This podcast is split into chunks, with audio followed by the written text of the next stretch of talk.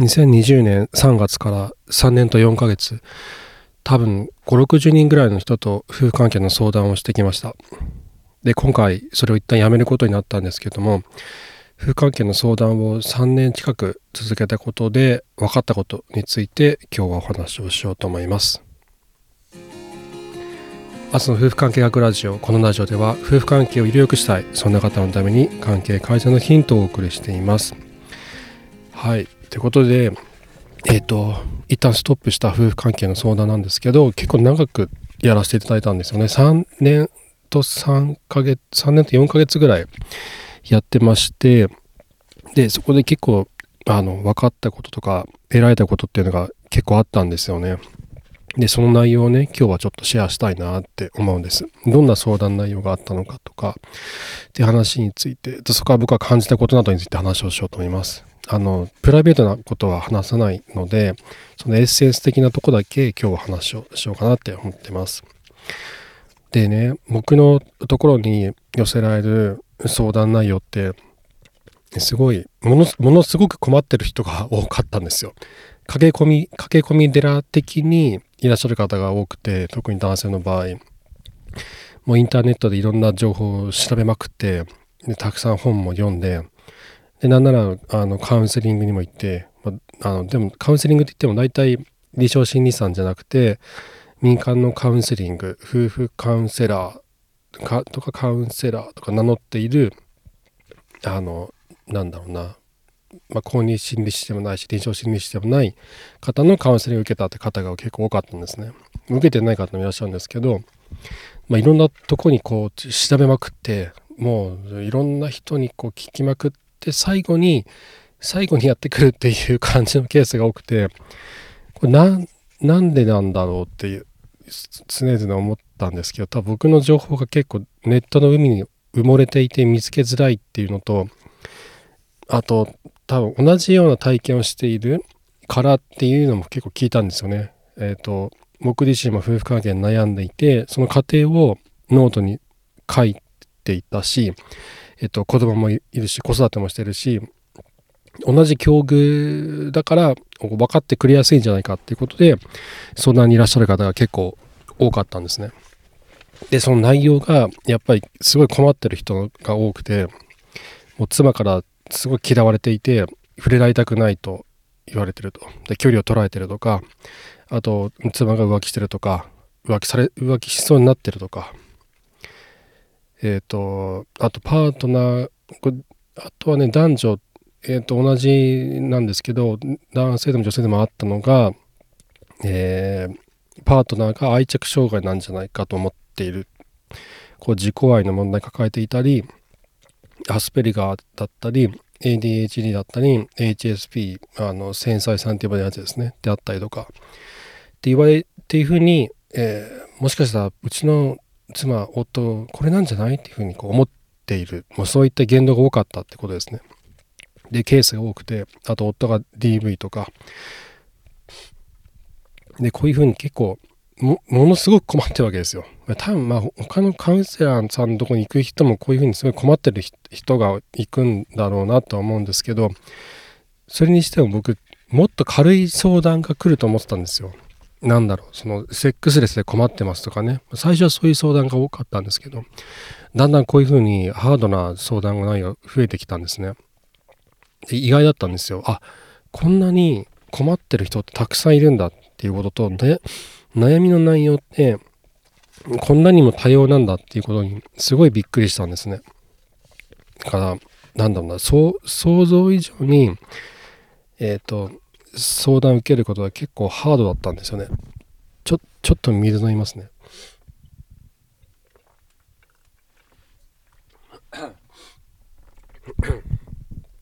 はいすいません。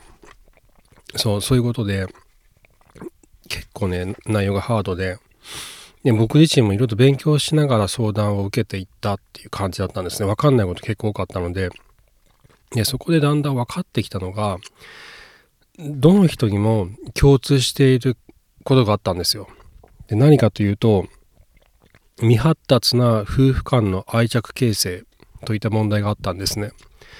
でこれはたびたび出ていただいている認証心理師さんの上藤文江さんのお話を聞いてやっと僕理解できたんですよ。あこれだと思ってあの方愛着の問題に愛着を使っ愛着理論を使った夫婦関係のカウンセリングやられてるんですけど夫婦間における愛着アタッチメントが作られてない発達できてない。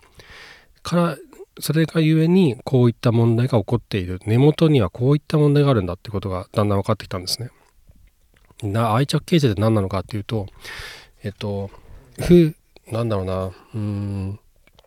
相手のことをこうつい助けたくなる気持ちってあると思うんです例えば子供に対しては強い強く感じていますよね。女性の場合特に。あのここの子をなんとか助けたいとか支えたいって思うその気持ちこれが愛着なんじゃないかと僕は思ってて。強い信頼と,、えーと、愛で、えー、結ばれている関係性。これが愛着関係じゃないかと思ってて貢献感であったりえーと、自己犠牲であったりそういったものをこうぐるっと包んでいる含んでいるものが愛着なんじゃないかと思うんですね。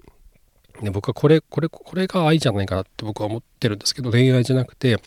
愛っていうのはこういうものじゃないかなと思ってでねでそれを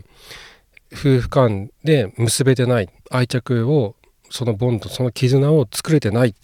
ていうケースがすごく多かったんですよ。で僕自身も振り返ってもそんな大層なものねあのできたのはここ最近なんですよ。なかなか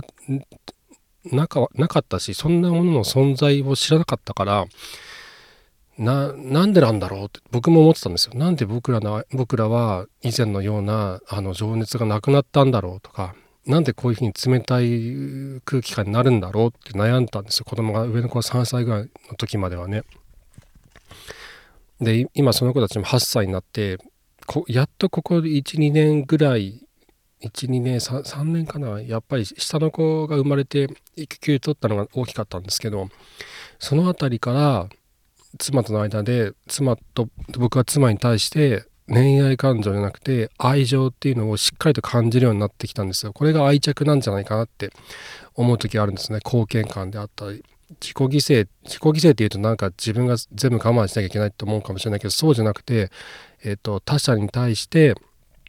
自分の欲望とか願望よりも他者のケアをせケアの方に集中するっていう感覚だとに近いと思うんですよ自己犠牲といっても。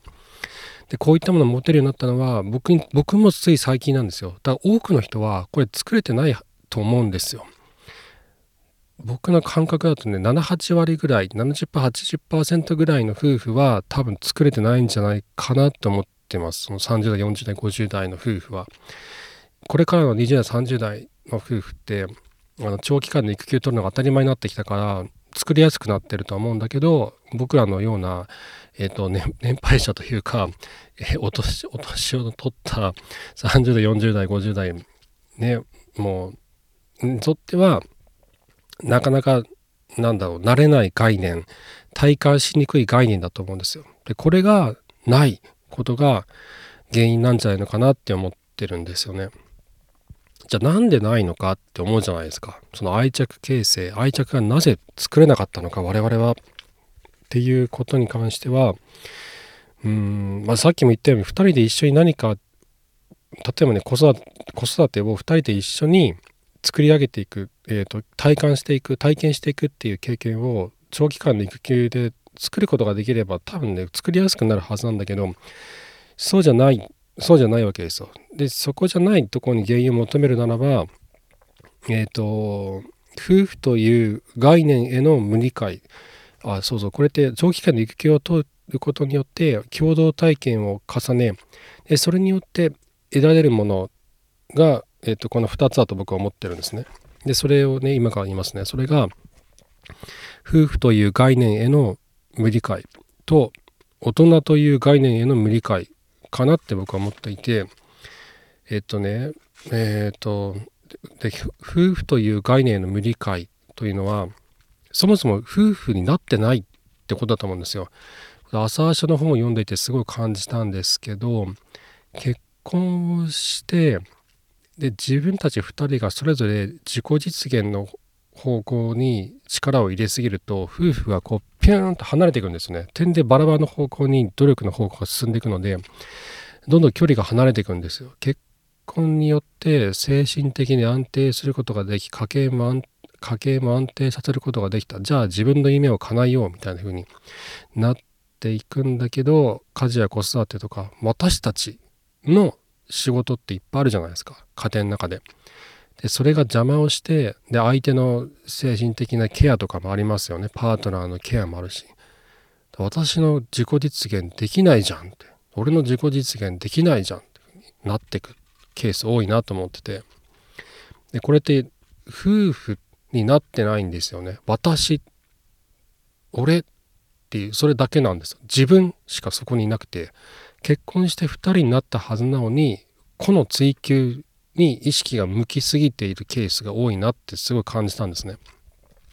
でこれが夫婦という概念への無理解なんじゃないのかなと思うんですよ。じゃあ夫婦って何なのかっていうといろんな捉え方あるけど僕にとっての夫婦の、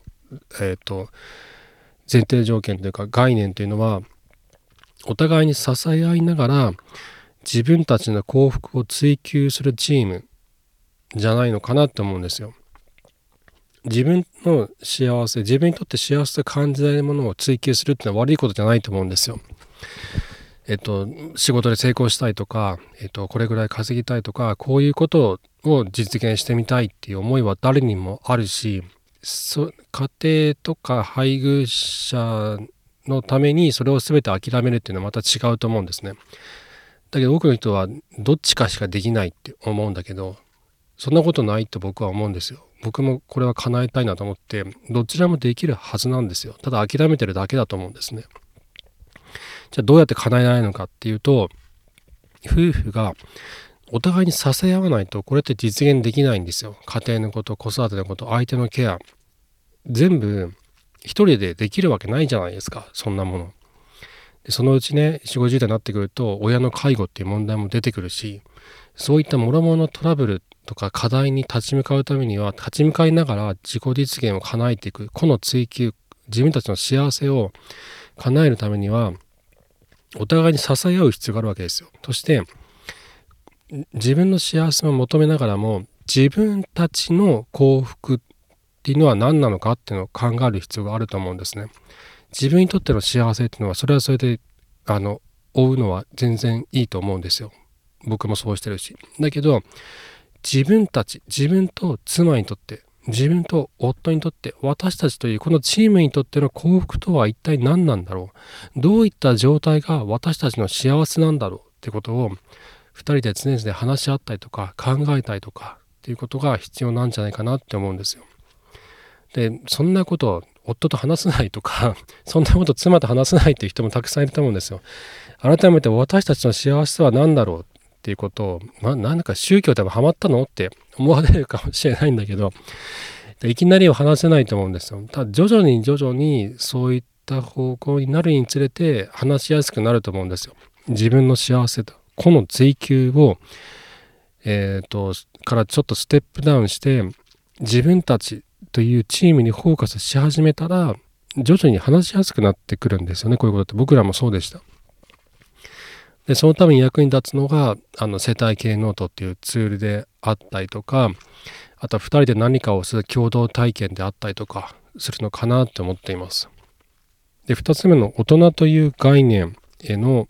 えーと、無理解ということに関してはこれ今僕ちょうど勉強中でなんだっけかなえっ、ー、とね大人であること大人であることだったかなっていう本があってすごくいい本があってあのアーサーションとかの本書いてる方が書いてたんですけどそこで書いてあったのが自立自立とは何を指すのかっていうことが書いてあったんですね。自立の条件とはみたいなことが書いてあって大人だ大人として自立することの条件とはこれは経済的に自立することを指すんじゃないって書いてあってでそこに書いてあったのがケアラーであること誰かをケアすること誰かをケアする誰かをケアすることができる人のことを大人と呼ぶのだというふうに書かれてたんですね。なるほどなと思ってこれはね僕もすごい体感としてわかるんですよ。三男が生まれて3ヶ月間で育休取った時に自分のことを一切もう消えたんですよね。ただその子供と妻のため妻と子供のため妻は大休止だったんで妻と子供のためにその3ヶ月間は生きたんですけど誰かのために生きる誰かのケアをする自己犠牲がそこには伴うんだけどでもね自己犠牲って言うとなんか自分の全てをために自分の全てを諦めなきゃいけないのかと思う人多いけどそうじゃなくてえっ、ー、と自分が苦しんだりとか大変な思いをしたとしても誰かのケアをすることが自己犠牲かなと思うんですね。そうでそのケアラーであることを厭わない人間を大人と呼ぶんじゃないのかなって僕は思うんですよ。でこれって妻のケアをすることも同じだし夫のケアをすることも同じだと思うんですよ。夫婦がお互いにケアをし合うことそれを厭わないことそれが大人の条件なんじゃないのかなって思うんですよ。でそれができた時に2人はやっと夫婦としての愛着を作ることができるんじゃないかなって思っています。であとはですねうんとそうそう、えー、じゃあなんで自分たちの幸せをなんで追求しないのかっていうことに関してもいろいろ考えたんですよ。僕も昔そうだったんでよくわかるですよ。で、あと他でいろんな方の話聞いてきて、徐々に分かってきたのが、えっ、ー、と、3つあって、自分たちの幸せをなぜ追求しないのか、この追求ばっかりになってしまう。で、なぜ自分たちっていう、そのユニットにフォーカスしないのかっていうと、一つは自己愛に染まって自己実現を追い求めすぎているから。っていうのが一つの理由かなと思うんですよ。自分が可愛い。私の幸せを叶えたい。僕の幸せを叶えたい。自分自分自分ばっかりになってしまってそして自分えっ、ー、と愛する自分の幸せを実現するための方法とかそういった努力とか行動ばっかりこうやってしまう。ってケースがすごく多いなと思ってえっ、ー、となんだろうなその会社で出世したいとか、えっ、と、もっと恋愛したいとか、えっ、と、これが欲しい、あれが欲しいとか、こうなりたい、ああなりたいとか、全然それいいと思うんだけど、私たちの幸せっていう前提条件があった上でこの追求だと僕は思ってるんですよね。そうじゃなくて、もうこの追求しかないみたいな、自己実現のみ、あなたはそのための道具みたいな風になってるケースすごく多いなって感じたんですよ。で、なんでこうなるんだろうと思ったんですよね。僕もそういう時あったんで、うん、だ認めたくないじゃないですか。こんなかっこ悪い自分。かっこ悪いし情けないしなん、うん、単純にかっこ悪いですよねこういう人って。僕もそうだったんでよくわかるんですけど。なんでこうなのかなと思ったらえっ、ー、と結婚して子供が生まれた後の幸せのロールモデルが自己実現達成者しかいないからなのかなと思ったんですよ。家族の家族と一緒に暮らすことも、えっと、幸せで,、えー、で自分の自己実現についても叶えられててどっちもいい塩梅にこうバランスが取れてるっていう人が周りにいなくてどっちかに偏ってる、えっ、と家事子育てにが大変で仕事がうまくいかないとかあの時短勤務になっちゃってとか会社辞めちゃってとかとかね、えー、っていうケースがあったりとかもしくは逆にもう家庭のこと育児のことはもう全部パートナーに任せっきりで自分ががむしゃらにずっと仕事をバーってやっててでパートナーに幸せが寄っててそれパートナーがあのそもそもそんなの認めた覚えないっていうね話し合ったこともないしなんであんた勝手にそんなことやってるのっていうふうになって絆が切れていくっていうパターンが多い。で自分たちがよく目にするあこの人素敵と思うのって大体 SNS とかメディアとかに出てる人が多いと思うんですよ。自己実現達成者ね。成功メディア SNS の成功者インフルエンサー多分みんなそれぞれあこの人いいなって思うパターンがあると思うんですで最近は Twitter とかえっ、ー、とノートとかあと何インスタとかああいった SNS でうまくいってる人とか、あ、この人いいなと思う人をフォローしたいとかするじゃないですか。でしょっちゅう見たりとかすると思うんですよ。で、見てるうちに、あ、こうなりたいとか、こうなりたいっていう気持ちがこうなるべきみたいな風に変わっていってなぜこうなれないんだって変わっていきそうなれない理由は夫が足を引っ張っている妻が足を引っ張っているっていう風になってていくのかなって思ったりもしたんですよ。でこれが1つ目の理由。で2つ目は性的対象物至上主義って僕は勝手に名前付けたんですけど えっ、ー、と女性に多いなって感じたんですよ性的に求められることに価値観価値や焦りを感じる男性もいると思いますなんだろうそのモテないとダメみたいなその恋愛をすることをすごく強く求めてるっていうケースがたまにあったんですよ女性のケースで。で女として終わる前にってよくそう言って言葉を聞くんですね。女として終わる前に恋愛したい。で夫とはできないから婚外恋愛したい。夫に認めてほしい。夫は認めるべきだっていう理論にこう変わっていくってケースが多くてうんと男性の場合はなかったですね。僕にのとこに相談来る男性が妻と関係を何とかしたいっていうケースが多かったからだと思うんですけど、うん、そう、なんかね、性的に求められることにすごく価値を感じてるんじゃないのかなって思ったんです。もモテることとか、私を欲しがっているとかっていうことにすごいこうウェイトを置いてるすごい価値観を感じているなんか日本ってこう若い女の子がすごく価値があるみたいな女子高生と女子大生って言葉に代表されるようにそういった若い女の子に価値があるっって思わせるようなメディアが多いのでメディアの作り方がよくされてるから洗脳されてるんじゃないかなって思う時があるんですよね別に年を取ってたって重ねてたって全然素敵な人いっぱいいるし僕呉服屋の時に40代の女性に恋をしたことがあったんですよ何もしなかったけど何もしなかったけどすっごい素敵だったんですよ。なんだろうそのえっ、ー、と見た目が素敵っていうのももちろんあるけどでもね40代だから普通にシワとか寄ってるわけですよ。だけどそんなの関係なかったんですよ。そんなの関係ないぐらいその人の内側から湧き出る美しさがあまりに素晴らしくてすごい素敵だったんですよ。結婚されてたんで僕何もしなかったですけどただお客さんとして接した接していただけですけどそういうすごい素敵な人っているんですよ。これ何なんだろうと思ったらそれって外見とかじゃなくてその人の今まで重ねてきた人生体験とかえっ、ー、と多分自分のためじゃなくて誰かのために生きてきた期間の長さとかその深さとかがその人の人間としての魅力の深さをこうあぶり出してるんですよ作り出してるんですよ。でそれってもう内側から出てくるんですよね。内側からこうプワーって光ってるんですよ。もう内側から光ってるのが見えるんですよ。すごい素敵な人だったんです。で、そういう人って普通にいるんですよ。今でもいるいますよね。僕今、自分が今40代、40代だけど、この年になって40代、50代になっても素敵な女性っていっぱいいるし、それってなんだろう、性的に求めるわけじゃないけど、だけどすごく素敵な人っていっぱいいるわけですよ。うん、だもそういうところにもうちょっと目を向けていくとなんだろうその内面をすごくこう磨いていくことによってモテるというか素敵な女性になるというかっていうことって全然あるなって思ってるんですよ。でも多分ねそういうことじゃないんですよねこの人たちにとっては。この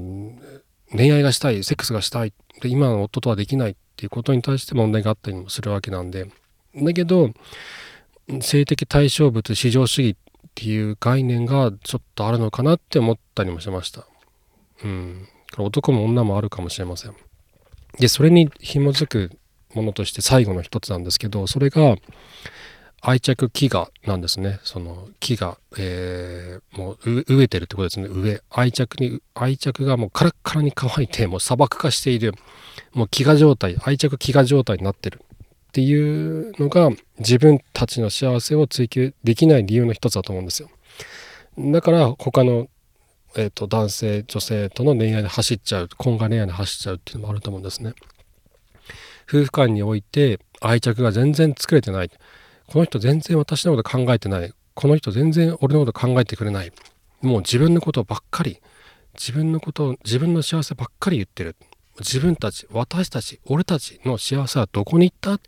うちら夫婦じゃないの？っていうケースね。で、こうなると、2人の間に愛着が存在しないから、もっと簡単に言うと愛がそこにないから、心がカラッカラに乾いていくんですよ。カラッカラに乾いていくと、どっかで愛愛をこう補充しないと生きてるのが辛いんですよ。この愛着って本当文字通りあの人の死に直結しててえっとね戦争が終わった後に孤児院でバタバタ子供が亡くなったことがあったんですよ。これアメリカのケースだったんですけどで別に栄養を与えてるんですよ。栄養を与えてるミルクをあげてんだけど0歳1歳とかの子供がバタバタ死んでいくんですよ。なんでだと思っていろいろ調べてみたら触れ合いがなかったんですよね。ただ機械的にミルクを飲まされただけだったんですよ。でそこでえーと、赤ちゃん赤ちゃんたちの頬にこう手をこうちょっとスーってこう触っていくっていうのをやったんですよ。すごい忙しかったらしくてもう機械的にそれをほっぺてこうスッスッスッスッって触ってっただけらしいんですけどただそれだけでも死亡率が下がったんですって。でそこからどんどん研究が進んでいってどうもこの人間というのは触れる触れ合うことによって生きることができる。触れることができないと死ぬってことが分かったんですよ。でその愛着の研究がどんどんえっ、ー、と進んでいってできたのが愛着理論なんですけどだから愛着って死に直結してるんですよ。愛着を感じられない人との触れ合いがないその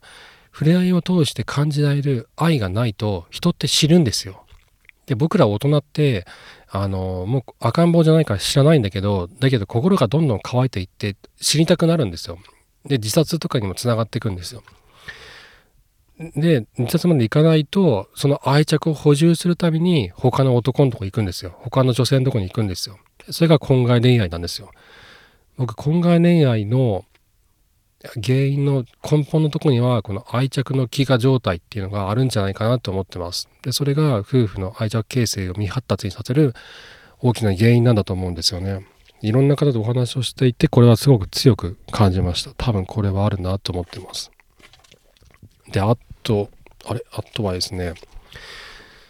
えっ、ー、とあと、あと2つある、あと1個あるんだけど、ちょっと長くなっちゃうんで、これはまた次の回でお話をしますね。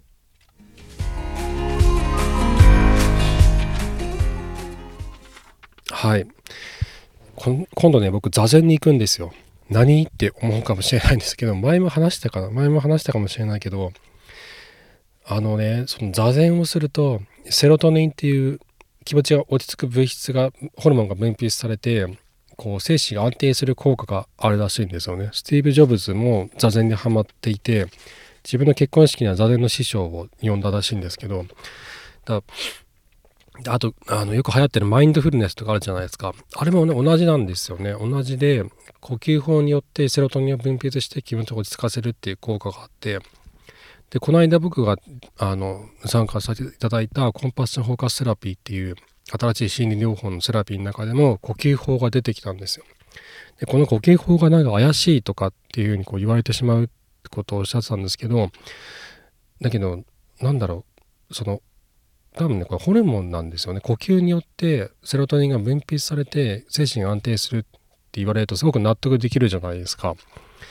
でマインドフルネスも取りマインドフルネスも使われていて座禅にも使われていてで、えさっきのコンパッションフォーカスラコンパッションフォーカスセラピーっていう現代の心理療法にも使われているもうだいぶメジャー化してきたなと思ってておかしいことじゃないなと思うんですよねあとね僕座禅になんで興味があったかっていうと今子供たちが戦国の歴史もねハマっててねその中でえっ、とね侍たちがねよくあの寺で修行したいとかするんですよ。他の本にも出てきたのかな。で座禅をしたいとかするんですよね。あと忍者もねよく呼吸法呼吸を使って気持ちを落ち着かせたりしてるんですよ。なんで忍者かって思うと思うんだけど うちのあの4歳の三男が忍者にハマってて忍者の本めっちゃ読んだんですよ。めっちゃ読んだらその中で呼吸法が出てきてあれこれ同じじゃんと思ったんですよ。マインドフルネスと同じじゃんって思ってこれってじゃあなんかベーシックなあの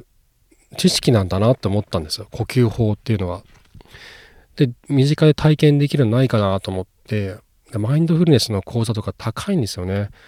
で YouTube とかもあるけどちょっと誰かに教えてもらいたかったんでで調べたらあ座禅って同じじゃんと思って。あ座禅1回500円じゃんと思って安いなと思って。しかもお寺でやってて僕お寺が大好きなんですよ。気持ちが落ち着くんで。お寺も行けるし安いし座禅できるし、これ最高だなと思って申し込んだんですよね。多分来週、再来週ぐらいかなに行ってくるので、また感想とかシェアしたいなって思ってます。で、あとですね、この間僕が出たコンパッション、コンパッション、コンパッションフォーカスラピーのワークショップなんだけど、えっと、そのコンパッション、えー、